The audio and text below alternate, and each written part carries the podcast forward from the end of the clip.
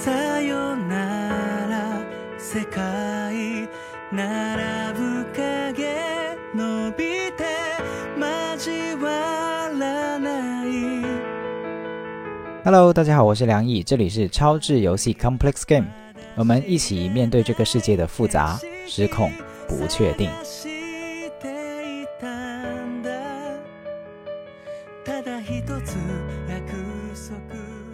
我希望更多的女性可以看到，是在男性的成长过程中，有一些因素限制了他的共情的发展，甚至是让他自我阉割了这个共情发展的部分。而作为男性，我们也可以自己去觉察跟认知，就是共情能力，它是一种权利来的，它并不是一些就是类似于男性社会里面会认为，哎呀，只有娘娘腔的人才会共情，根本不是这样，好不好？就像我刚才介绍的，男性也有很多需要共情的时刻，人之为人呐、忘れないでいて僕の我们问男性的共情能力是不是比较差？当我们这么问的时候，能问出这个问题的人，是不是本身就是一个不太会共情的人呐、大家想一下，是不是？ 如果你会共情，那么其实你是不是就能够共情到那个不会共情的男性呢？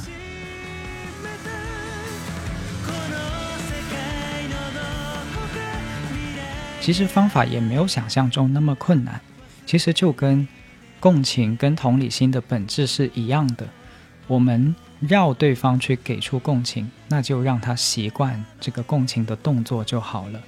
你带着对方去感受水温，就像温柔地抓起对方的手，放到水里面，然后跟他说一声：“你看，这个感觉是不是就是热的感觉？”也就是说，重点在于带领对方去想象和体验，调动你的语言，去带领对方去想象和体验，而不是用一种指责的方式或者发脾气的方式。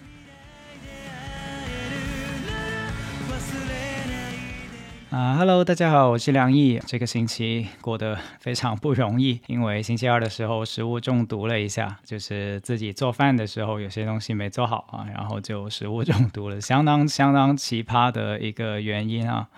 然后就睡了两天，吐了两天，这样子。然后后来稍微身体恢复一下了，然后就有上课啊，给同学们上非暴力沟通的课，上了两天。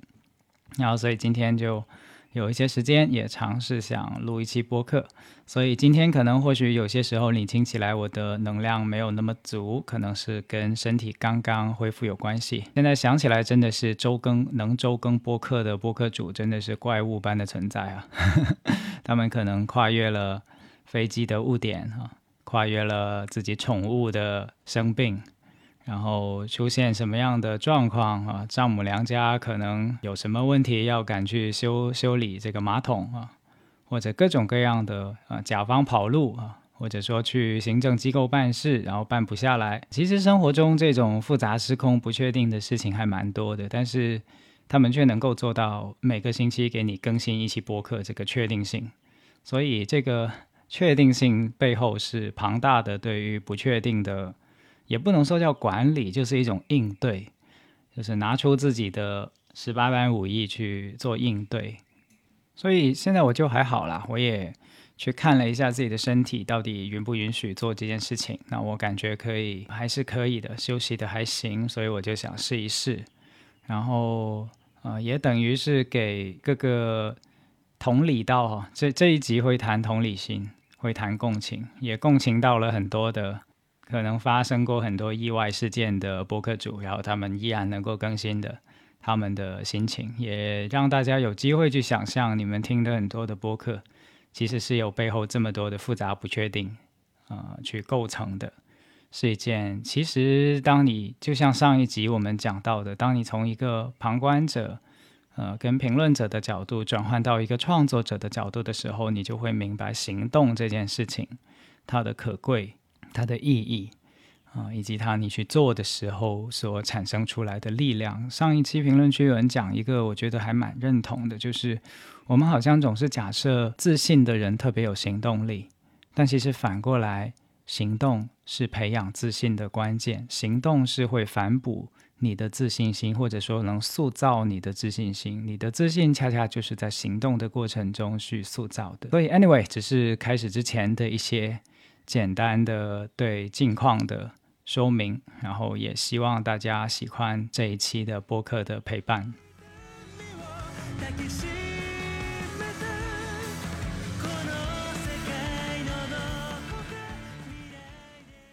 那我们这一期谈什么呢？这一期我们会谈个我已经被问过很多很多次，但是每一次都没有时间很具体的去展开来回答的问题，就是男性的共情能力是不是比较差？嗯，所以。我觉得也蛮好的，就是在我能量不是那么足的时候去做这一期啊。那哪怕做不好，好像也能够得到一些宽容，对吧？这是个很难的题目啊，坦白讲，所以要花一期的节目的时间想去讲。所以你在这期的节目里面呢，会听到一些科学的部分，也会听到一些非科学的部分，就不是不科学哈。我先说明一下。它不是不科学的部分，而是科学以外的部分。就是当我们去问这个问题的时候，它其实不仅是一个关乎于科学的问题，它可能还关乎于我们为什么会问这个问题，以及问完这个问题以后，我们打算怎么做，怎么看待这个问题。我觉得这些问题可能甚至是比这个问题本身的 yes or no 更重要的问题。所以我会花一期的时间去讲，当然这个节目前半的部分可能也会说一些科学上的事情，目前的进展，我们人类已经知道的关于共情、关于同理心的一些知识性的部分，或者说普及性的部分。那希望大家喜欢，因为这个问题可能真的是很多人很关心的，就是当我们去谈亲密关系或者谈任何的关系，哪怕是。职场上的关系都好，我们都特别希望自己的痛苦别人能够去感知，或者是自己的喜悦也能被他人所理解。就是你不只是跟一个机器在工作，你是跟人在相处。那么能不能共情啊，就成为一个很重要的诉求。所以这期节目就想谈一谈被问到非常多次的男性的共情能力是不是比较差 这个问题。OK。那我们就开始吧。一开始的时候呢，我会想再次的说明这个主题。这个主题哈也被问过很多次，就是男性的共情能力是不是比较差？那其实我是想搬出另外的一个问题，作为一个贯宣传片的同等分量的设问，就是女性的数学能力是不是比较差？就等于一个一个双线这样子，先埋在大家心里面埋一个。同等分量的问题，或者说我觉得是同等意义的问题。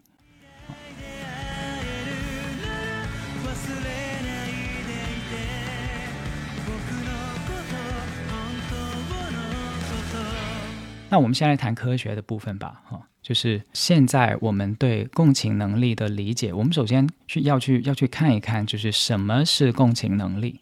什么是共情能力？又有另外的一个相似的名字，或者说相对应的一些概念哈。英文里面就是 empathy，啊，就是同理心啊，也是我一直以来工作最核心的非暴力沟通所训练跟倡导的，要培养起来的一些能力，就是同理心 empathy 的能力。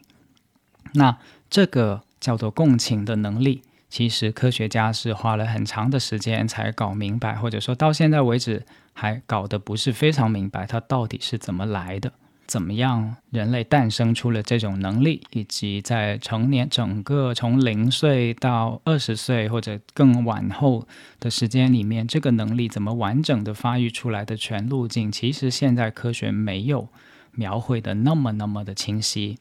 最主要的突破性进展是出现在一九九二年的时候，就上世纪的九十年代的时候，距今也不过就是那么三十年左右的时间，人类发现了镜像神经元。啊，这个镜像神经元呢，它不是一一一个神经元的组群，它是分布在人类不同的脑的区域里面都有发现这个镜像神经元，比如说在一些运动神经里面。哦，科学家发现它有镜像神经元。那镜像神经元出现在我们的运动神经，会产生什么作用呢？科学家就发现，当我们看其他的动物或者说其他的人做出某种动作姿势的时候，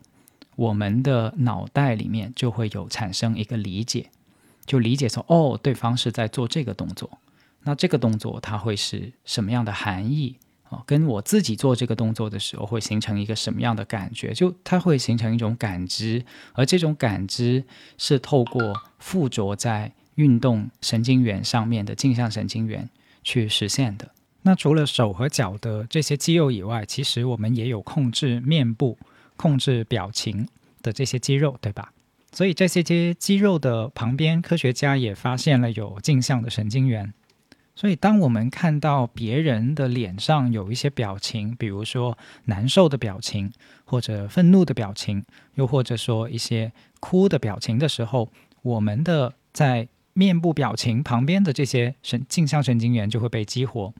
我们就会去想：哦，他在哭，那我自己在哭的时候是一种什么样的感受呢？他是透过这样的方式去。呃，达到同理或者这叫做共情啊，这个共情的现象就开始产生了。所以镜像神经元这个事情，第一，它是在告诉我们，我们的共情能力，它确实是有生理基础的，它是有一些脑神经，甚至是一些专门的神经元去负责衍生出来的一种能力。但同时，它也在告诉我们一个非常容易被我们忽略的问题，那就是我们最初的这个共情能力的场景，其实是非常依赖于我们面对面的能够看到别人的表情这件事情的。为什么这一点非常容易被忽略？是因为我们在现代生活中，并不是时时刻刻要求。彼此去共情，或者说期待彼此去共情的这些场景，都是面对面的。其实有非常多，我们是隔着一个互联网，隔着一个即时通讯软件，只是用文字的方式，只是用文字的方式去进行交互。那文字里面呢，也会有语气，对吧？比如一个愤怒的表达。一个难过的表达，一个悲伤的表达。那我们在解读这些语言文字的时候，我们的脑袋里面会先想象到一个人去有这些语言的时候的表情。我们先想象他的表情，然后再透过那个想象激活了我们脑袋里面的呃关于表情的镜像神经元，然后再形成去共情。那这里面就有一个问题了，就是语气这个东西。在文字里面，它既可以是包含，但是也可以是多义，哈。比如，嗯，一个女朋友叫一个男朋友说：“你快过来，啊。”就这么几个字，那可能这个女生在说这句话的时候是附带很强烈的情感的，但是在男生那里，这句话“你过，你快过来”，它也可以没有感情，它也可以是一个呃平常的呼唤、呼叫。呃，也是可以的，或者反过来，啊，男生很着急的去叫一个女生，你能不能快点儿，啊？那女生感觉到的这句话也可能是中性的，也可能是不带情绪的。就也就是说，我们在语言里面这种认为对方已经能够透过语言去共情到自己的这个期待，其实它是非常受限于语言的多义性，以及它压缩了。呃，就是等于原来是一个三维的图像哈，你把它压扁成了二维的画面，它是失真的，它损失了非常多的东西。但是我们还是用原来的镜像神经元，我们的镜像神经元还是只能服从表情入手去开展我们的共情，所以这里面是有一个非常巨大的落差在这里的。而这个落差并不是人性、道德或者性别去产生的问题，而它本质上首先是一个媒介的问题，而这一点好像我在看过的所有关于共情的讨论里面没有怎么被提到过，所以这是一个非常非常大的问题。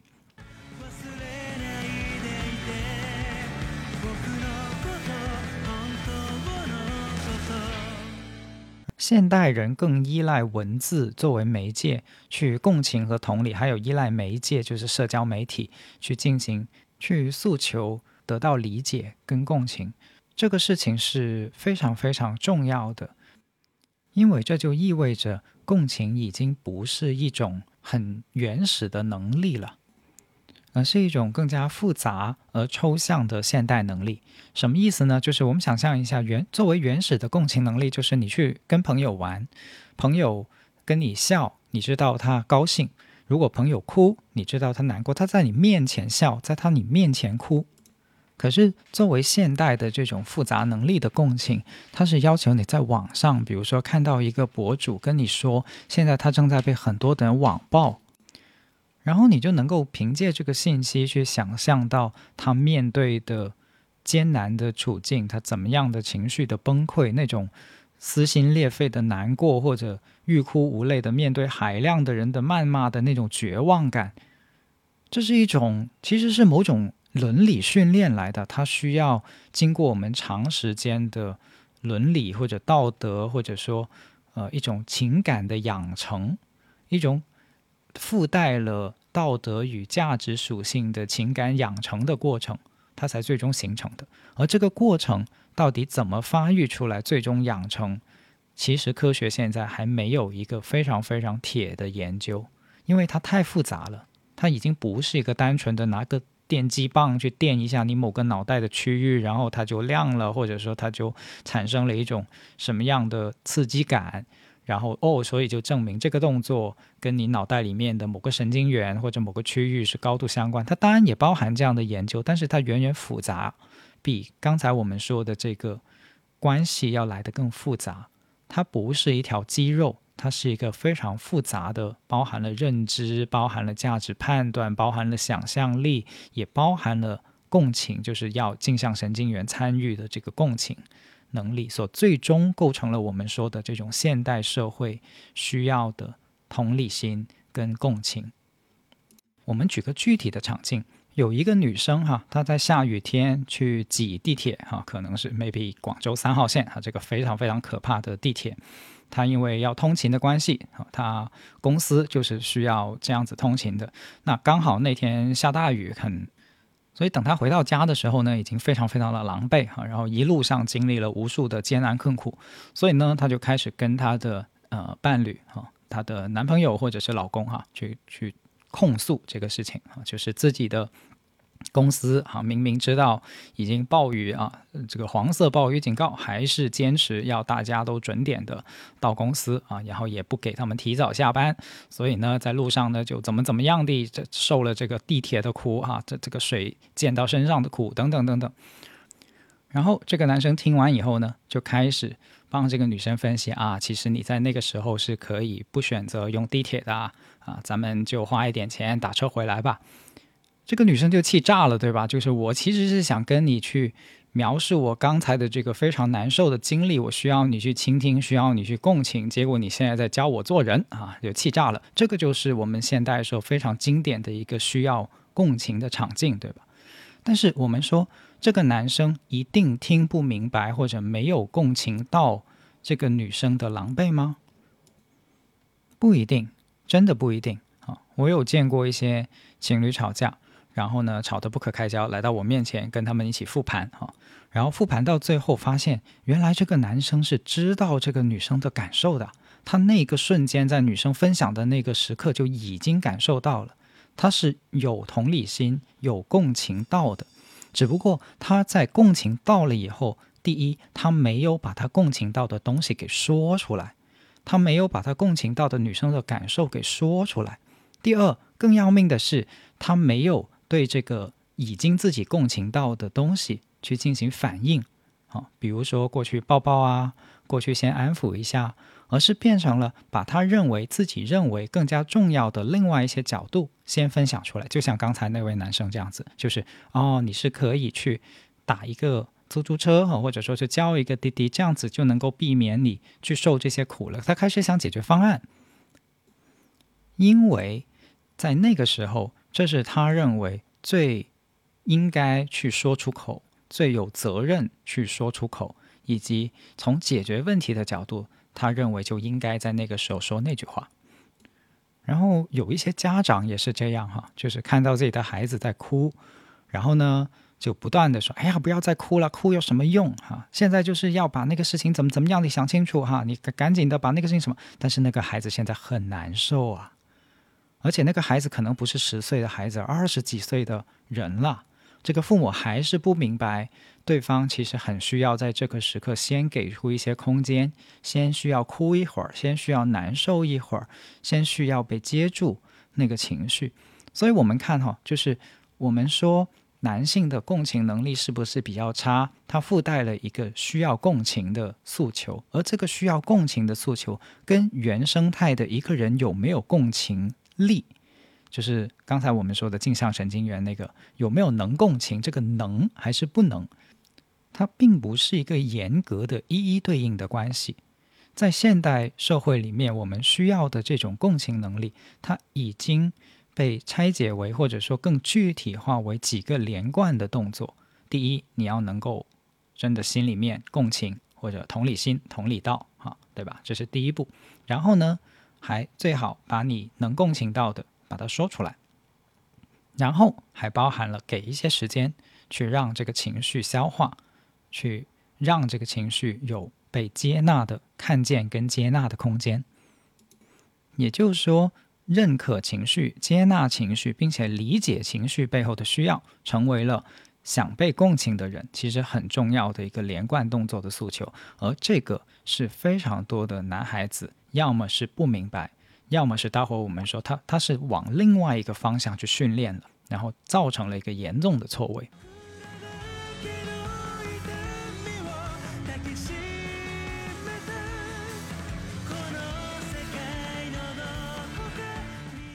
其实同理心跟同情它是很不同的。什么叫做同理跟同情很不同？就是说你能够理解别人的痛苦。跟你能感受别人的痛苦，并且沉浸进去，并且开始觉得要为别人的痛苦去负责，跟对方变成有点像你就是他的那种沉浸感是不太一样的。举个例子，比如说，当别人告诉你啊，有一个穷人，他由于没有办法读书，所以在他的环境里面有一些小混混。然后每天的拉他入伙，然后呢，这些小混混由于是他为数不多能得到的支持或者经济来源，所以他最后就成为了加入了他们，成为了盗贼的一伙。那这个描述里面有一些人，他是直接感性的投入进去的，就是啊，能想象到他当时是多么的委屈，或者是他在做这件事情的时候有心里有很多的不公的感觉。但也有一些人。他是从理性的角度去理解的，就是哦，现在这件事情变得可以理解了。就是虽然不至于认同偷窃这个事情，但是站在他的角度来讲，这样这样的选择，他也没有很多的选择，至少能够理解他为什么走上了这个犯罪的道路。所以前者就是感性的那种同情心在起作用，而后者是认知。的层面在起作用，就是理性的层面在帮助我们去理解，哦，对方到底处在一个什么处境。那两个部分其实都有调用到镜像神经元，哦，或者说都有调用到我们的共情能力，都跟这个刚才所提到的这个有生理基础的人类的共情能力有关系，但是它又不完全是一回事。啊，因为有很多的研究就指出啊，现代社会其实也有其中一个问题，就是共情泛滥。而这种共情泛滥其实指的是同情心的这个部分，就是当我们过度的共情他人，沉浸在别人的情绪里面，自己把自己整个呃情感都投进去了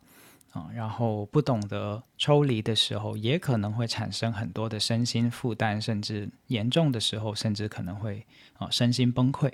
我们在互联网时代，其实特别经常的，如果我们不管理我们的信息摄入，哈，就会出现这样的情况。其实我们在过去的一些节目里面也有提到过这一点。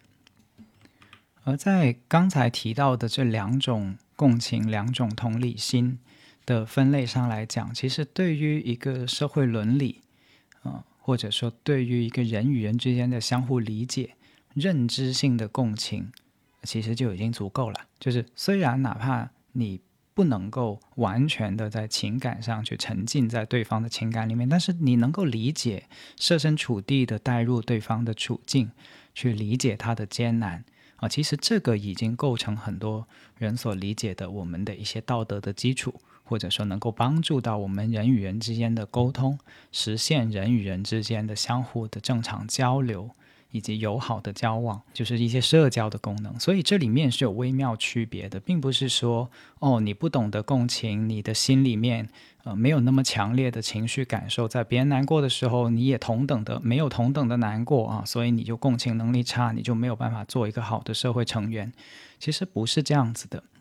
所以这个部分其实是需要去澄清的。而在心理学上的很多的研究，包括基于镜像神经元的一些研究，包括现在基于同理心的一些研究，它大部分是在测试我们的情绪反应能力，就是那种移情的能力，或者说叫共情的能力，是情感性的这个部分。所以这个是也是要留意的。也就是说，当我们谈如果男性的共情能力比较差，他在谈的到底是这种情感性的同情心比较差，还是认知性的这种同理心比较差？这是有待商榷的。有很多的研究其实没有很严格的去区分这两者。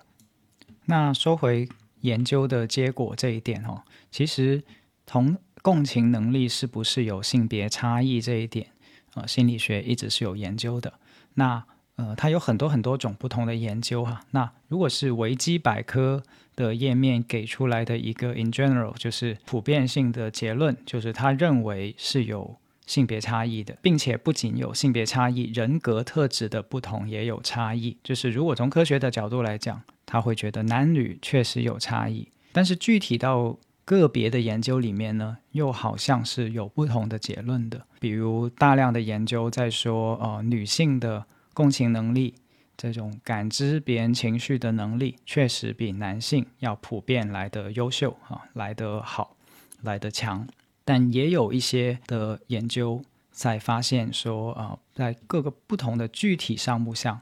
男性又不一定啊。比如有一个研究是说，男性是能够更好的识别出愤怒、侵略、威胁等等特定的行为的线索。而女性呢，是在识别面部特征、处理表情和情绪方面更有优势。这只是一个研究哈，所以我们也发现，不是所有的研究都一边倒，这也是科学的特性哈。就是在一些有前沿的领域，通常都表现为有各种各样不同的声音在互相的竞逐啊，就像比赛一样的比赛，到底谁的证据更加的细致啊，谁的发现最后能够推进到科学的。证明一些假设或者推翻一些假设，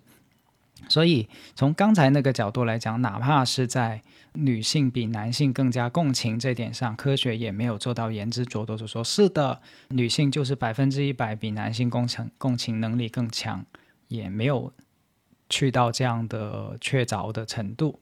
然后他们也同时发现，性别不是唯一的变量，比如在。性格的取向上，就人格的取向上，不同的人格特性也会有产生不同的共情能力。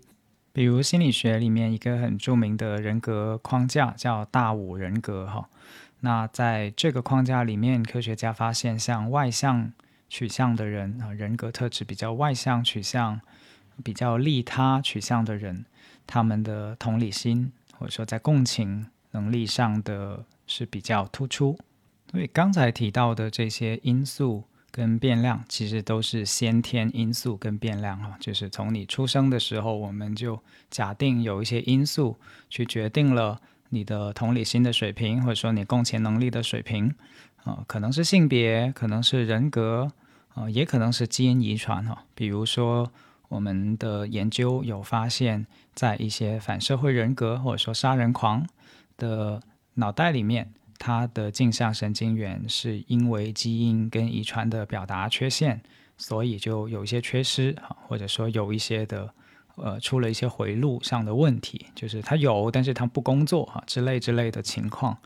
那这个也是我非常注意的，就是平时自己因为跟这个做课题相关嘛，就跟暴力啊、跟同理心啊相关的工作特别多，所以我就留意到了这方面的资料跟知识，也跟大家交代一下。所以。我们怎么去理解反社会人格或者说杀人狂？它其中一种情况啊，就是缺失了这个镜像神经元或者镜像神经元所附带的这种共情的功能，所以他的杀人是没有感觉的，在他的眼中，杀一个人跟砍一块猪肉可能没有区别，所以这也是他们为什么如此频繁的去杀戮啊，如此频繁的去夺取他人的生命的其中一个原因，就是其实人要杀人是非常非常困难的。恰恰就是因为我们能感知到别人的痛苦，不管男女，不管老少，啊，我们都能够有这个基础的能力。甚至有些哲学家认为，它是我们整个人类伦理的核心，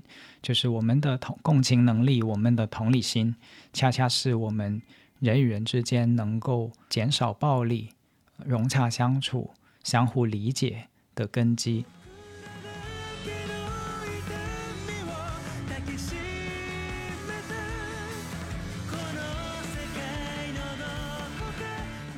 那上面提到都是一些先天的部分，那影响共情能力是不是只有先天的部分呢？后天的部分有没有影响呢？绝对是有影响的，对吧？当然现在我没有办法去举出一些研究哈，但是大家可以想象一个孩子的养育方式，他学习和成长的方式，他的父母包括他的老师有没有让他更多的去设身处地的为他人着想，怎么样的让他去。培养他的社交习惯跟社交能力，啊，在交朋友的时候，小孩子在相互玩耍、交往的时候，是不是就已经开始去有意识的家长去引导他去关注别人的感受、理解他人的感受，这些都非常可能成为共情能力能否培养以及培养到什么程度的一个关键变量，对吧？那不同的文化之间也可能产生差异哈，比如说有些组织啊，它崇尚狼性文化，它崇尚竞争，崇尚你不要管其他人，你就生存的目的就是为了让自己变得更强大啊，为了去战胜他人。那可能在这样的文化的熏陶下，那同理心就不只是培养不培养了，可能甚至是压抑了。它本来是有的，对吧？但是它在这样的文化背景下，他就要把它收起来。明明我是能够感知到的，但是我都要压抑它，甚至久而久之就会变成一个禁忌啊，变成一个不能去说、不能去用的功能啊，直接把它就有点像阉割了，对吧？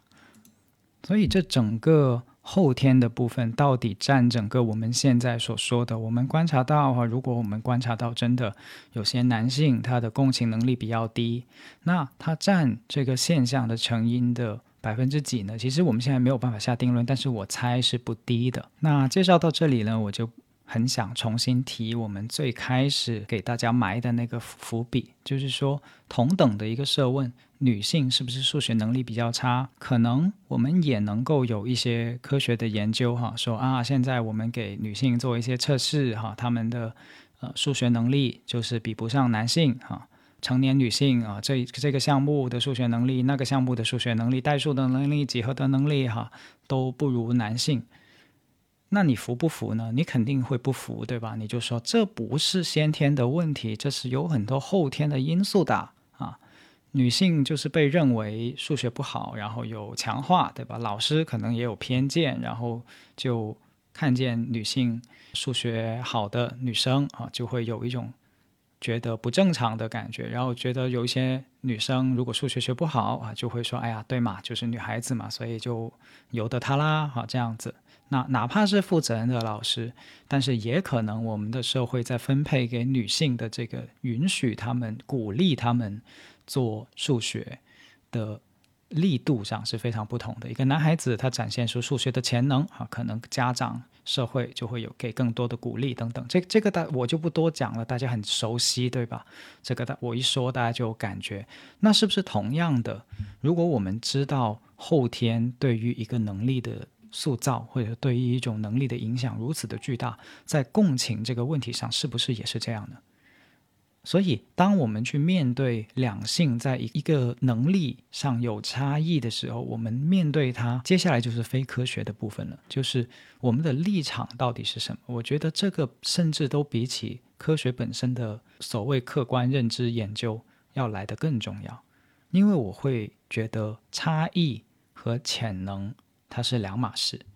比如我们现在的确测出来女性跟男性。有数学能力上的差异，但是我们也可以说，so what？男女都有数学上的潜能，不是吗？数去研究数学，不是一个两性都可以去追求的人生可能的人生，你可能去可以挑战的一些，是不是有点像是权力这样的东西，对吧？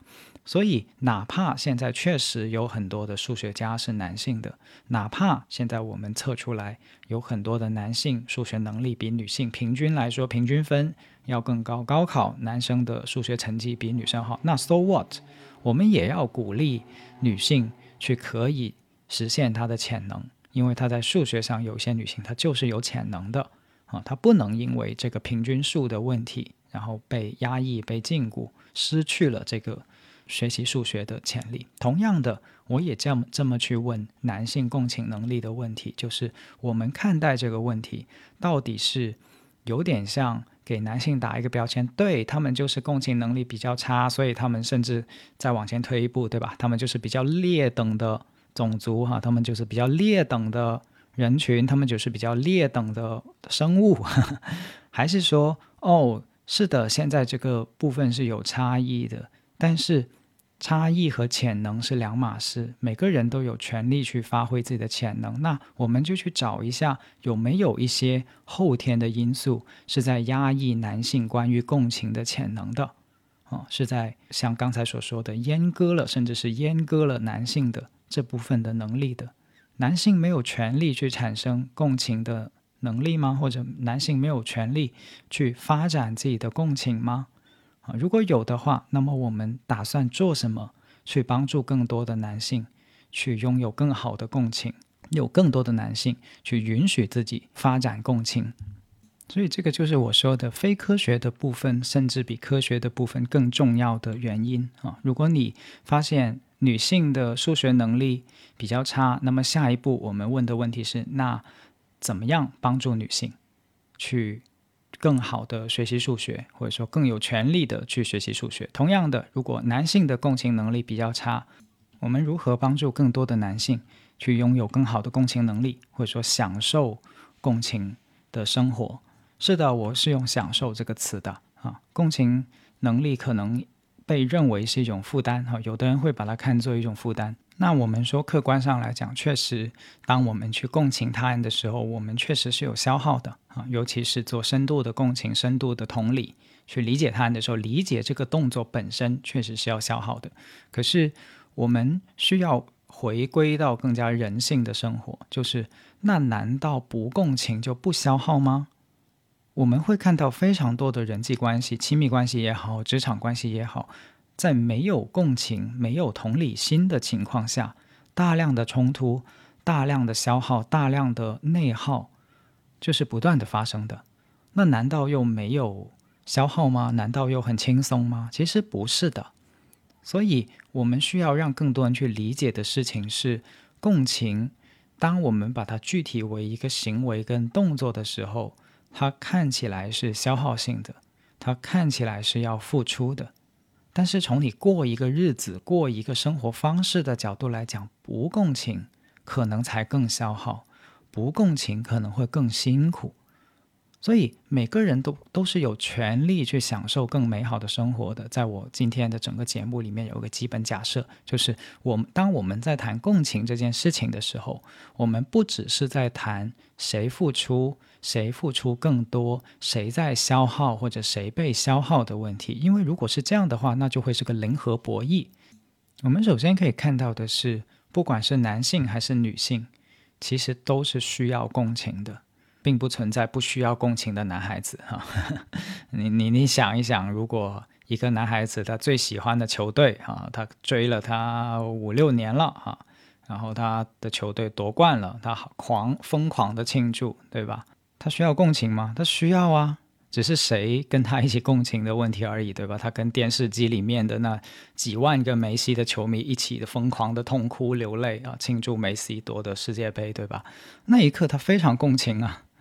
他不需要共情吗？他太需要共情了。那一刻只是谁跟他一起共情的区别而已嘛，啊，所以不是说女性只有女性需要共情，然后男性不需要共情。我们会发现，性共情是。呃，幸福的其中一个关键或者说钥匙，恰恰是这样，所以我们需要去理解，到底我们说男性不会共情的时候，到底在说什么，以及想去追求什么。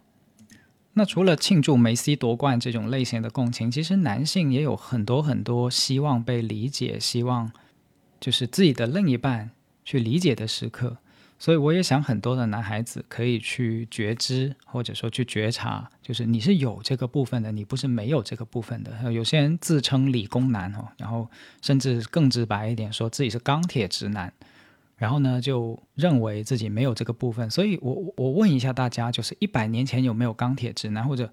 一千年前有没有钢铁直男？那有些人说，那一千年前全部人都是钢铁直男啊，呃，根本根本所有的人都是钢铁直男嘛，哈。也就是说，我想提醒大家，钢铁直男是一个其实没有什么太大的解析力的自己生造出来的概念，这是最近几十年或者最近十年才造出来的一个概念，它也不具备什么科学性。因为如果你要去细抠它的科学定义的话，你很快就会发现根本站不住脚，对吧？否则它就早就成为一个科学概念了，它只是个互联网词汇而已。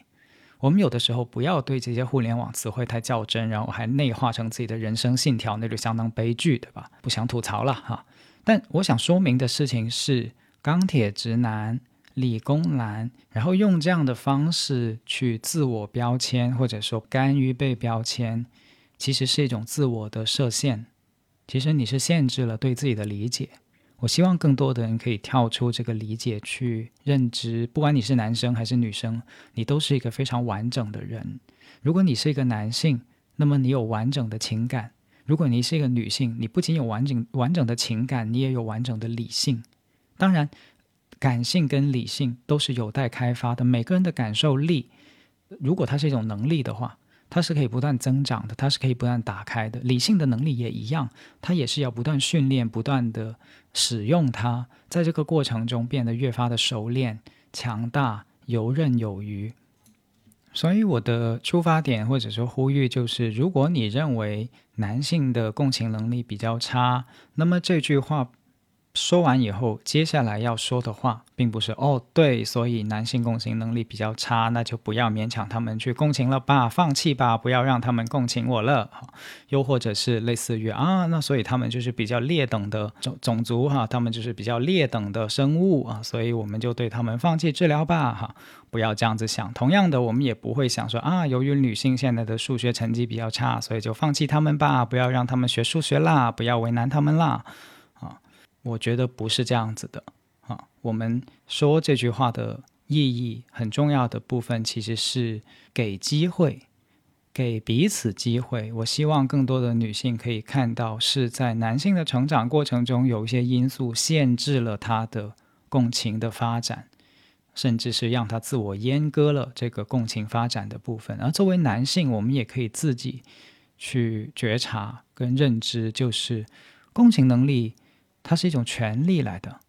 它并不是一些就是类似于男性社会里面，呃，会认为，哎呀，只有娘娘腔的人才会共情，根本不是这样，好不好？就像我刚才介绍的，男性也有很多需要共情的时刻，人之为人呐。你作为一个有血有肉的人，你也希望被理解，你也希望有一个亲密关系，对吧？你也希望爱你的人能够懂你，谁不想别人懂自己呢？那你只要有想别人懂你的心。那不就是你希望有共情吗？所以从这个角度上来讲，男性是可以去承认自己在这方面有待开发，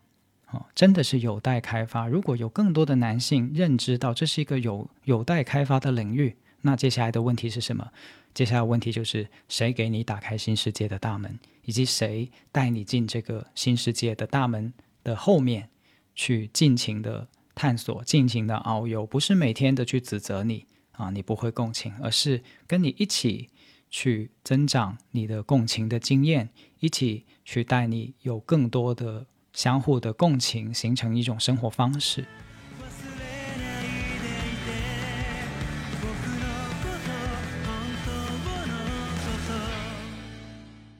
然后也给大家介绍一个很有趣的思想实验呢，我把它叫做共情悖论。什么叫做共情悖论呢？呃，当然是我生造的一个词啦。就是大家想象一下哈，我们问，呃，男性的共情能力是不是比较差？当我们这么问的时候，能问出这个问题的人，是不是本身就是一个不太会共情的人呐？大家想一下，是不是？好，如果你会共情，那么。其实你是不是就能够共情到那个不会共情的男性呢？啊，甚至该更进一步，我们是不是能够共情到那个能共情到不会共情的男性的女性呢？哇，这里就开始烧脑了，对吧？开始俄罗斯套娃了，对吧？就是因为共情，它恰恰是一种能够有点像数学里面的代入，哈，x 然后 x 加一，x 等于 x 加一。啊，这样子的代入，所以我我重复一遍这个悖论啊，这个悖论其实很有意思，在拷问我们的一些呃很核心的自我觉察的部分，就是当我们去问男性是不是不太会共情的时候，那本身这个人是不是就不太会共情啊？如果他会共情的话，他就能够共情到那些不会共情的男性的处境，所以他就不会问这样的问题。对吧？呃，我并不是想用这个悖论来去冒犯那些这么问的人哈，而是希望透过这个很小的思想悖论，来让你可能有机会去想一想，当你去问这个问题的时候，你的出发点是什么？是去理解对方呢，还是想表达自己的一个怎么样的诉求？就这个也是很有趣的现象哈。比如我们发现有些时候我们在亲密关系聊天的时候，我们的另一半冷不丁的就来问了一个哲学一般的问题，或者说科学一般的问题。他就说：“哎，你怎么看待人类的自私？”哈，然后聊着聊着，你才会发现，哎，这个问题其实有语境的，他不是在请教你一个科学问题，他其实想说的是自己的某个同事做了一件在他看来非常自私的事情，他想找你控诉，找你控诉这个同事的自私。的行为给他的工作带来的影响，给他制造了那么多的麻烦。他实际上想你去倾听跟理解的是他的麻烦。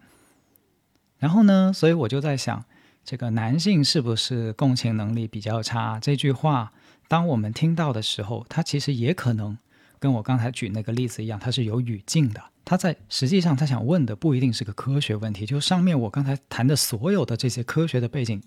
其实都跟他真正关心的那个问题没有关系哦。那他真正关心的问题是什么？这个当然就只能靠猜，对吧？只有当事人自己知道。但是我我以前曾经听过一些类似这样的问题，然后我就会用一些反问去帮助对方去抵达他真正想问的问题。比如我曾经呃试过有一些女生问我，她说：“哎，男生是不是都喜欢出轨？”那我就反问他：如果是，如果男生都喜欢出轨，你是不是就能够接受你的那个另一半去出轨呢？如果是的话，你是不是就能够接受呢？然后他就不说话了，他就开始想，就这这就帮助他去抵达内心更加想问的那个问题，就是真正你在乎的是什么？你问这个问题的背后其实是什么？如果它不是一个科学问题，而是你自己现在想去面对的一个情感问题的话。那你的问题是什么？那我猜有其中一种可能哈，只是其中一种可能。那个可能的语境就是，其实女生在问这个问题的时候，背景就是她非常渴望得到自己的伴侣的共情。她很想说的背后的那句话，其实是：哎呀，我真的很想他对我有一些共情跟理解，理解到我的难过，理解到我的快乐，也理解到我的一些愤怒。我怎么能够让他去知道这一点，以及更好的做到这个啊？他的诉求可能是这样的。然后一个更加激烈一点的版本，肯定是附带说：“哎呀，我试过了，我很想要他去共情我，但是他就像个木头一样的，他就像是个不开窍的人一样的哈，就我一直都得不到啊。我感觉都是我在单向的付出啊，我感觉我给了他很多共情，但是他从来都没有给我共情啊。”或许他说这个话的背景是这样子的，所以这个背后的真问题就可以简单的概括为：如何让我的男性伴侣在未来给我更多的共情？那如果是这样子的话呢，我们就会可以接下来谈一谈，把问题转换成如何让这个情况发生啊，就是如何让我的男朋友或者如何让我的老公给我更多的共情啊，这个问题。继续的往下介绍。那第一个，可能我们想让这件事情发生，想让这个事情更多的发生，第一个角度可能就是要把我们脑袋里面的这个“应该”两个字给拿掉。大家想一下，是不是这样？就是什么是我希望得到对方更多的共情？我希望你更多的共情我。如果共情是一种爱的语言，如果它是在你们爱的过程中交互，哈。这种人类之间的交互行为中间发生的一个关键行为的话，那它的存在不是理所当然的呀。我们有的时候会理所当然的认为，哎呀，他爱我吗，他爱我，既然他爱我，那他就应该更多的共情我呀。这不是理所应当，他都他都不共情我，他叫什么爱我哈？有的时候我们会用这个应该的逻辑，但这个应该的逻辑忽视了两个部分。第一个部分就是对方未必有足够的能力。或者足够的潜能，哪怕他在有意愿的情况下，都足以应对你提出的那个需求。比如像我们节目最开始提到的那个女生的数学能力啊，是不是不如男性？如果爱的语言刚才提到的那个爱的交互刚好是数学能力，对吧？男性就希望自己的女朋友啊用做数学的方式来爱他。那这个女性会有什么样的感受呢？她是不是会觉得天哪，这个我也不是不想啊，但是我的各种的后天环境跟我各种的数学的潜能都被限制着呀？那你又强行的要求我在数学这个科目上要给你更多的成绩啊，来表达对你的爱，这个我好难做啊！你能看到我的难做吗？啊？你看，这个就是共情哈。如果我们充分的运用共情的话，我们就会共情，设身处地的想到，可能反过来是这样的一个境况。所以这个里面会告诉我们一件事情，就是我们不能理所应当的认为男生应该要去共情女性。如果我们有这个应该的话，那会大大的降低这件事情事情出现的概率。注意哈，我们不不是谈对错。我们不是谈应该，因为如果你你谈应该的话，我们当然可以说，哎，男性应该要共情女性，女性应该要共情男性，你爸你妈应该要共情你，你也应该共情你爸你妈。我们有无尽的、无数的应该，the best version 最好的版本，对吧？我们一直就是用那个最好的版本去要求身边的人，也这么要求我们自己。但是越是这么要求，越是变成了一种压力，而不是一种帮助。我们有没有想过去怎么样帮助对方做到这件事情？如果对方是在这件事情上有困难，不见得那么的得心应手的话，我们怎么样去帮助他？然后第二件事情就是，当我们很理理直气壮的强调这个应该的时候，会严重的忽视了这件事情其实首先是我们的需要，我们不敢承认这个脆弱性。就是有的时候我们会非常羞于启齿的去承认，是的，是我需要共情，是的，是我现在需要你听我说一说，是的，现在是我需要你去体会一下我的感受，这件事情真的是我很需要的。人类非常害怕去坦诚自己的需要，女性也一样，女性面对自己的伴侣的时候也一样，她可能会变成另外的一种样子。嗯，这个是控制型文化，或者说大家更通俗易懂的说法，男权文化里面的一部分，就是把一个自己的需要包装成应该。你是我的老公啊，你就应该去共情我啊。你是我的男朋友啊，你不就是应该更多的共情我，去爱我吗？把一个自己的需要包装成应该，恰恰是男权文化跟男权逻辑的核心。它是一种控制型的文化来的，就是先告诉你什么是对的，什么是错的，然后操控你或者逼迫你去做那个对的事情。而这样做的时候，对方的那个难处就会被隐藏起来，被一种称之为正确的东西、应该的东西去抹掉，啊，把对方的处境先隐藏起来，只关注这个事情有没有做到，有没有做好。那说一千道一万，怎么样让它起作用呢？哈，就是如果我们已经把应该转换成了需要，哈，不是你应该给我共情，而是我需要共情，那就可能会来到一个问题，就是我们怎么样帮助我们的另一半去表达这种共情，或者牵着他的手，就像摸着石头过河一样的，让他一步一步的熟悉。增长这种共情的习惯呢？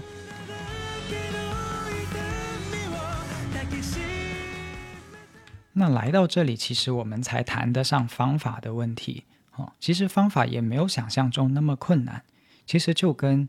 共情跟同理心的本质是一样的。我们绕对方去给出共情，那就让他习惯这个共情的动作就好了。你带着对方去感受水温，就像温柔的抓起对方的手，放到水里面，然后跟他说一声：“你看，这个感觉是不是就是热的感觉？”也就是说，重点在于带领对方去想象和体验，调动你的语言去带领对方去想象和体验，而不是用一种指责的方式或者发脾气的方式。什么叫做发脾气和指责的方式？举个例子哈，比如你在生气的时候说：“有没有搞错？我都已经气成这样了，你还不过来看我一下？有没有搞错？你有没有人性啊？连这个都不懂吗？啊，这件事情里面我有多难受，你知道吗？啊，我们非常喜欢用这样的语言直接的倾泻给对方，来宣泄我们的情绪，而不是去带着对方。就像我刚才说的，而另一种方式是你带着对方去体会你的感受。什么叫做调动语言去带领对方的同理心？比如你说，你可以想象一下，我刚来到这个公司，我只是入职不到半个月，其实我是非常缺安全感的。我非常需要我的上司在这个时候，其实给我一些怎么样支持鼓励，而这个时候我的上司给我的却是这个这个这个啊，怎么怎么样的行为。然后我身边的我遇到的这些同事。哦，给到我的一些闲话是什么样的一些语言？所以你能想象我在那个环境里是有多难受？这就是区别，非常非常大的区别。大家可以体会一下，在后面的那种方式里面，对方有更多的机会。就像我刚才说的，你是拉着他的手放进热水里面，然后跟他说：“你看，这种感觉就叫做热。”你是带领他去体验你的体会，你给出了更多的线索，给出了更多的信息，去让他能够理解你。你调动他的想象，调动他的体验，这些都是透过我们用语言去完成的。其实不仅是对伴侣是这样，我们对父母也是这样。我们的父母，如果我们去做一些同理心的测试，可能会发现他们的同理心、他们的共情能力，远远的比不上我们这代人。啊，一些小孩子，当他刚刚。呃，开始成长的时候，他们的同理心也可能比不上我们。我们怎么样去带着他们进入共情的世界，带着他们去共情我们？甚至现在 AI 很火，对吧？这 ChatGPT 出来以后，AI 的概念很火。你就想象，你打算怎么带着 AI 去感知你的感受？哦，你你打算怎么跟 AI 说？哦，你在公司的这种委屈。跟压力的感觉到底是怎么来的？你会怎么跟 AI 讲，让 AI 能够理解你？其实这个交互的过程，它是非常好的，能够让我们去呃醒思或者说思考，我们平时到底在做什么？我们是只是在控诉、在抱怨，还是在说带着对方去理解我们的世界？这个就是共情的推动。那有的人听到这里可能会说：“啊，天哪，还要做那么多的事情？那个时刻我没有任何的心理能量啦，我只是想他马上的能够共情到我，还我我根本就不想跟他说这些话。”是啊，如果你自己都不理解自己的话，这个世界为什么会存在一个比你自己更懂自己的人来理解你呢？我们的假设是不是出了一些问题？就是我们假设这个世界存在一个人，他不需要任何的引导，他就能够很好的知道我们内心其实遭遭遇了什么，经历了什么，那个感受到底是什么，很快的能够懂我们，甚至我们都忘记了他们可能跟我们有一些生理上的差异，呃，跟我们有一些认知距离上的差异，就像是男生的数学比女生。理论上，现在因为后天的各种环境的训练、机会的差异等等所形成的区别，是个后进生。你要怎么样一个后进生慢慢变成优等生？那有人说，我为什么要这样子从零去教育一个人呢？天哪，我又不是他爸，我又不是他妈，我只是因为他是你的人生伴侣啊。当然，你也可以说：“哎呀，我不想那么累哈，不就是一个共情能力的选项吗？哈，它就像能力数一样的，有些人这个能力数是点满的，有些人就点不满，有些人甚至都没点过哈，甚至是负数。那我选一个共情能力很好很强的人不就行了吗？对呀，你当然有这个权利。你在挑选伴侣的时候，就选一个共情能力强的人，没有问题。”你承认自己有这样的需要，并且把这个需要变成你自己挑选对象的内容，或者是一个筛选的标准，我觉得这很好，这甚至是我很鼓励的事情。就是这比起一看到某个很帅的、很漂亮的人就上头啊，然后就冲过去，要好得多，对吧？在这种单一的择偶标准啊，单一的择偶凭直觉的择偶的基础上。你慢慢的更加理解自己希望找一个怎么样的伴侣，怎么样的伴侣更能够回应到你的需要跟长期的人生的这种生活方式上的需要，我觉得很好啊。但另一方面，你也需要去理解，就是同时共情这件事情啊，它也像是一个打游戏的过程啊，哪怕是游戏高手啊，就是我们现在看到那些玩星际争霸，对吧？玩的。是排名啊，排名在天梯上排到什么五千分啊，世界级的选手，你让这个世界级的选手突然间去换一个游戏来玩，好玩魔兽争霸，或者突然间去让他玩 CS 射击游戏，他也可能一塌糊涂，他也可能得从零开始。你自己就是那个游戏，啊，对方哪怕是一个很强实力的玩家，但是玩你这款游戏也需要时间去熟练啊。你让对方去共情你，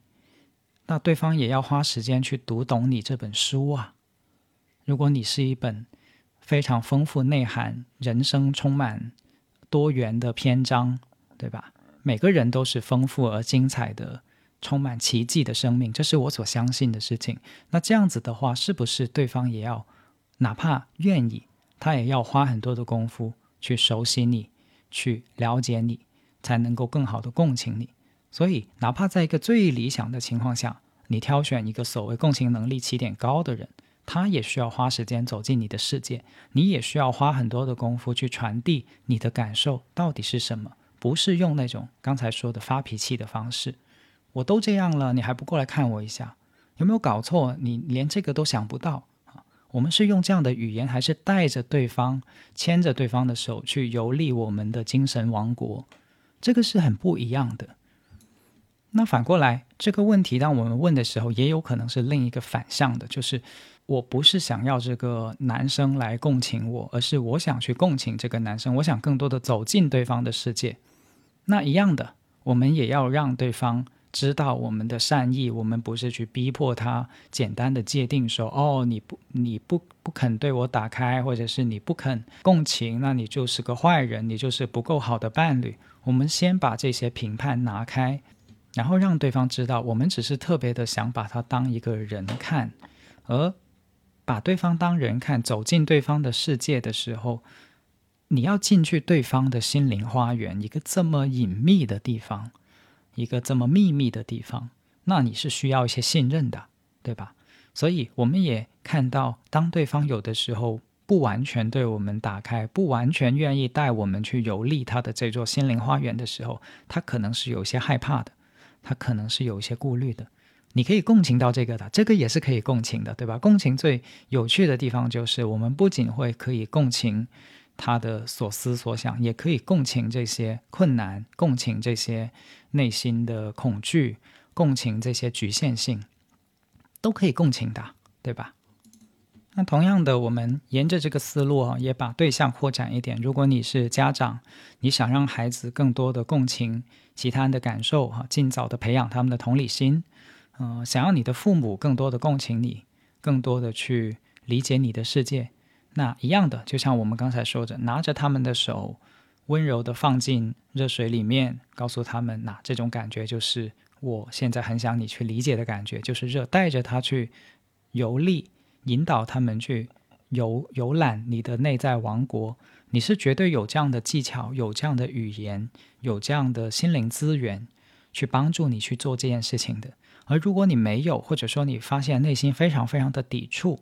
那可能你是先需要一些自我照顾的。就是当我们内心很枯竭，嗯，很沮丧，经历了很多挫败的时候。我们就会产生很多的敌对的情绪，类似于“哎呀，我不要干这样的事情，他不值得我做这样的事情，我恨死他了，我不要，不要，不要，不要。”明明这个是你很爱的人，明明这个是你很在乎的人，但是当你有这样的情绪的时候，你就你就可以提示自己：“哦，我受伤了，我受了一些挫败，我真的很沮丧，所以我先要把自己养一养。”这个自我照顾、自我关怀、自我滋养的过程。就成为了整件事里面的很重要的一个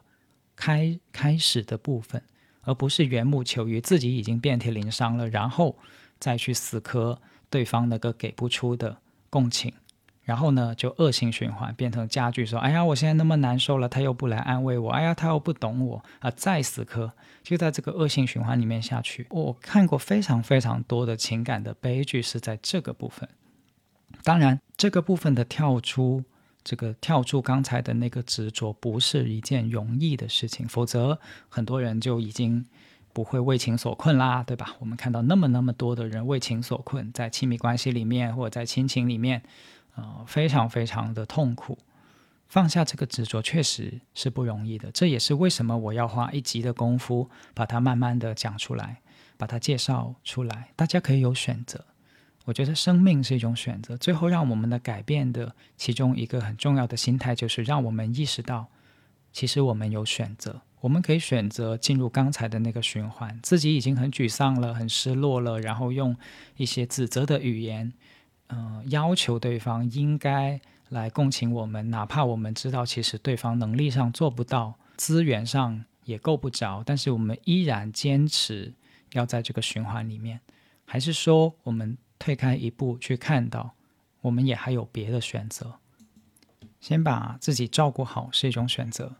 那对于一些不是那么的已经走到呃撕裂，已经走到疲惫，已经走到话都不想说的伴侣啊，其实不是每一对都是这样，对吧？也有很多的很开放性的，还还在热情中的伴侣，那可以谈呢，哦，可以更早的跟对方提出这个共情是一个需要。把它作为一个课题，然后也有可能其中的一方会发现，哎，是的，我的自己的共情的能力跟不上对方的需要，那我可以怎么样去培养跟学习吗？啊，除了拜托对方带着自己去给自己更多的线索，游历他的精神王国以外，还有其他的辅助工具吗？那当然有啊，比如像一些学习非暴力沟通的学习，就是关专门关注怎么样去共情，怎么样去理解对方的内心世界的。因为我们不只要从概念上知道要共情，我们还要有落地的方法，要有日常的练习去做支撑啊，会有一些怎么做啊？关于怎么做才叫共情，怎么样呃想，怎么样听，怎么样说，让这个情感的流动能够发生，这都是非暴力沟通很重要的内容啊，都是可以去学习、可以去练习的部分。关键是有足够开放性的伴侣，其实是可以相互去提醒、说出来，彼此有一些课题可以一起去成长、一起去攻克的。把课题拿出来，并不是一种指责，相反，良性的亲密关系里面是能够看见，哦，这是我的一个课题来的。当然，这可能牵扯到另外一个更大的话题哈，就是关于亲密关系教育。可能很多人会觉得啊，不需要有这些什么课题不课题的，我都长得这么大了哈，我都找到了工作，甚至生意上很成功，我有我的职业，这不就是应该成家有一个美好婚姻的时候了吗？不就理所当然的找个对的人，然后就结成伴侣，不就幸福自然而然的到来了吗？有些人是真的这么想，对吧？这就是凸显了我们亲密关系教育的缺失，他没有意识到这种生存的本领、雇佣的关系跟我们情感上的交流。它是非常不同的科目，你有没有觉知到自己有这些人生的短板要去补齐？如果你追求的是完整的幸福，跟家人、跟朋友、跟伴侣、跟人想建立美好的关系，啊，这些部分有没有意识到自己的缺失？跟你的另一半在谈恋爱的过程中，很早的就发现了这一点，并且有一些共同的成长和努力。那今天不是专门谈这个的，所以我们就暂且打住哈。但是这个是有可能性的，你也不见得不能跟你的另一半说，对吧？我们就姑且谈谈嘛，啊，先给自己一个可能性，也给对方可能性。既然他是你选的人，那就尽自己最大的努力吧，对吧？否则，什么叫做爱的能力啊？越来越多人知道，爱不仅仅靠意愿，对吧？爱还是一种能力，这就是爱的能力的重要组成部分呀。有的时候是男性发现自己不足，有的时候是女性发现自己不足，都是有可能的。那当我们把心态摆正成一个有需要，我们怎么提高自己的能力去满足彼此需要的角度的时候，这件事情是不是就会变得和平很多，或者说变得更加的可商量、可操作、可努力，而不是相互的插刀跟抱怨。跟相互的去折磨呢？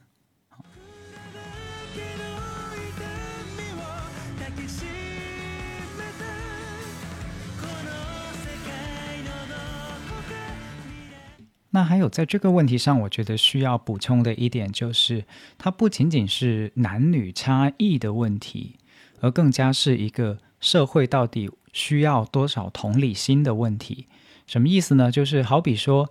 现在我们用一个直观的打分的方式，好，呃，所有的女性平均下来，她的共情能力是四十分；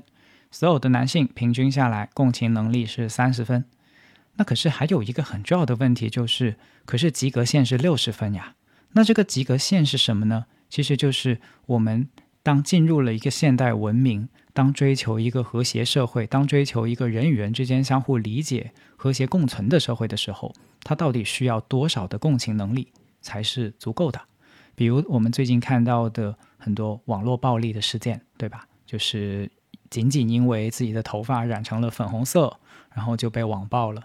然后再往前倒一点，如果我们的记忆还在的话，在疫情期间啊，有一个外卖骑手，让这个外卖骑手去给远在另一个区自己的父亲去送呃吃的。然后这个外卖骑手送完了以后呢，这个女子给他打了两百块钱啊，去给他道谢。然后呢，网民觉得这两百块钱太少了，然后就把他网爆了。然后最后他是跳楼死了。非常非常多类似的事件，对吧？呃，其实不管是在国内还是在国外，哈。我们打开互联网就会看到大量大量每天每天都在发生这样的事情。从这个角度上来讲，我们人类目前以一个整体来说，不管是男性还是女性，整体来说同理心其实是不足的，对吧？共情能力其实是不足够的。遇到事情的时候劈头盖脸的就是论对错啊，怎么样让他赶快去死？这种非黑即白的，呃，一上来就不把对方当人看的。的这种行为方式跟思考方式，其实是呃共情的反面来的，而这个部分其实跟我们的成长、跟我们的教育、跟我们整个就是自我塑造的方式，其实是有巨大的关系的。我觉得，比如我们的成长过程中，其实更看重的不是合作，而是竞争，尤其是那种淘汰式的竞争，你死我活的竞争。这种从最开始就把人变成一个一个的人，就是个人主义、个人以个人为单位的这种思考方式，其实是极大限度的去限制了不管是男性还是女性的共情的这个部分能力的发展。那我们不妨想象一下，假如我们接受的是另一种很不同的教育，比如说我们在小学、在中学上学的时候，我们有小组合作，哈，跟别的同学组成小组去做合作。然后老师在我们小组合作的时候，也不仅仅是去看我们的作业的成果、结果怎么样，而是去问我们：哎，在跟其他的同学合作的时候，你有没有想过其他同学的感受是什么？啊，有没有发现你这样子做？或者是呃不听他人说的时候，不听别人怎么说的时候，那对方的感受会是什么？哦，有没有在那个时候就已经开始引导小孩子去理解共情、尝试共情？包括家长在带小孩子去进行社交活动的时候，比如说去踢足球也好，打篮球也好，去户外玩也好，好让孩子们相互之间体察彼此的情绪，体察。自己的行为会给对方带来什么影响？对方的行为又给自己带来什么样的影响？怎么去表达自己的感受？怎么样表达自己的需要？又比如说，当老师给你讲解一些课文，哈，讲到某个历史人物的时候，尝试带领学生去体察，哦，这个历史人物在这样的环境、这样的处境下，所以他的心情是什么样子的？带着学生去共情我们的历史人物。而不仅仅是告诉孩子说啊，你看这样子就做就叫英雄，这样子做就叫呃对的，这样子做就是失败者。比如说，哪怕是英雄最后做了一个很英勇的行为，但是在过程中可能也是有害怕的，可是也是有犹豫的，可是也是有一些心理的难关要去突破的，有很复杂的内心活动。他人是有很复杂的情感的。我们现在的教学里面，是不是把人先变成了一个角色？哈，比如英雄就是英雄，然后奸臣就是奸臣，给他先安了这样的一个角色，然后再给他进行人物分析，这是非常非常不同的。还是说，我们带着孩子去理解那个人在那个时刻面对这样的环境？他自己有的一些感受，这是一种共情的教育，跟刻板印象的教育非常不同的区别所在。还有更多更多类似于出现一些校园欺凌的行为的时候，老师怎么样去反应？是不是只是惩罚，或者是开除，还是说试着让同学去共情，去理解自己去霸凌别人的行为到底给别人造成了什么样的伤害？到底给别人的内心造成了什么样的感受？等等，这些不仅是它是一种教育的机会，我们有没有抓住这种很宝贵的教育的机会？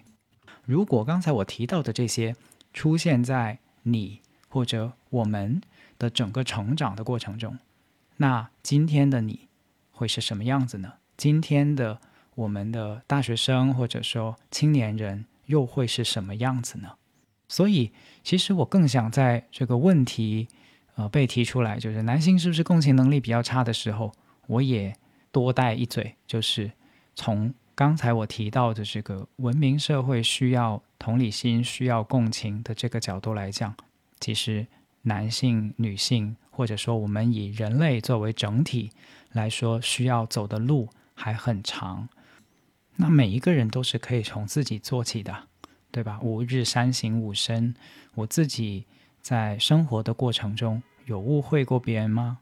有遇到事情的时候，不是先去尝试共情和理解，去同理，去运用我们的同理心，而是一上来就下一个判断，然后也不去沟通，或者说不给沟通的机会。嗯，我们有没有意识到，是我们的环境、教育，包括社交媒体的结构，去严重妨碍了我们去更进一步的发展我们的共情？以及发展我们的同理心，但同时，我们的生活方式又已经非常的渴望被共情，渴望自己被理解，渴望自己被共情，渴望自己能得到他人的同理心。我们能不能去承认这一点？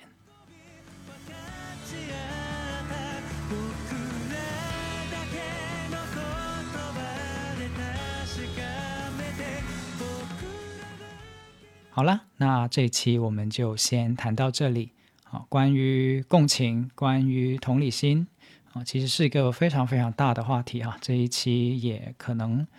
受限于我的视野，或者说受限于节目的篇幅，我们没有所有都讲到。那如果有你觉得忽略了的角度啊，或者说很想参与的讨论，我也非常欢迎大家在评论区哈，透过评论区跟我们一起嗯探索这个话题。我希望有更多的人关注这个话题，并且是以呃这期节目里面我提到的非指责性的角度。不带偏见的角度，不是歧视性的角度，而是关注怎么样去帮助这件事情更多的发生，怎么样帮助那些所谓在共情能力上后进的人，能够理解这种生活方式，获得更多的共情能力，或者获得更多的相互给予这份美好礼物的机会的这个角度去看待共情。我是梁毅，我们下期再见，拜拜。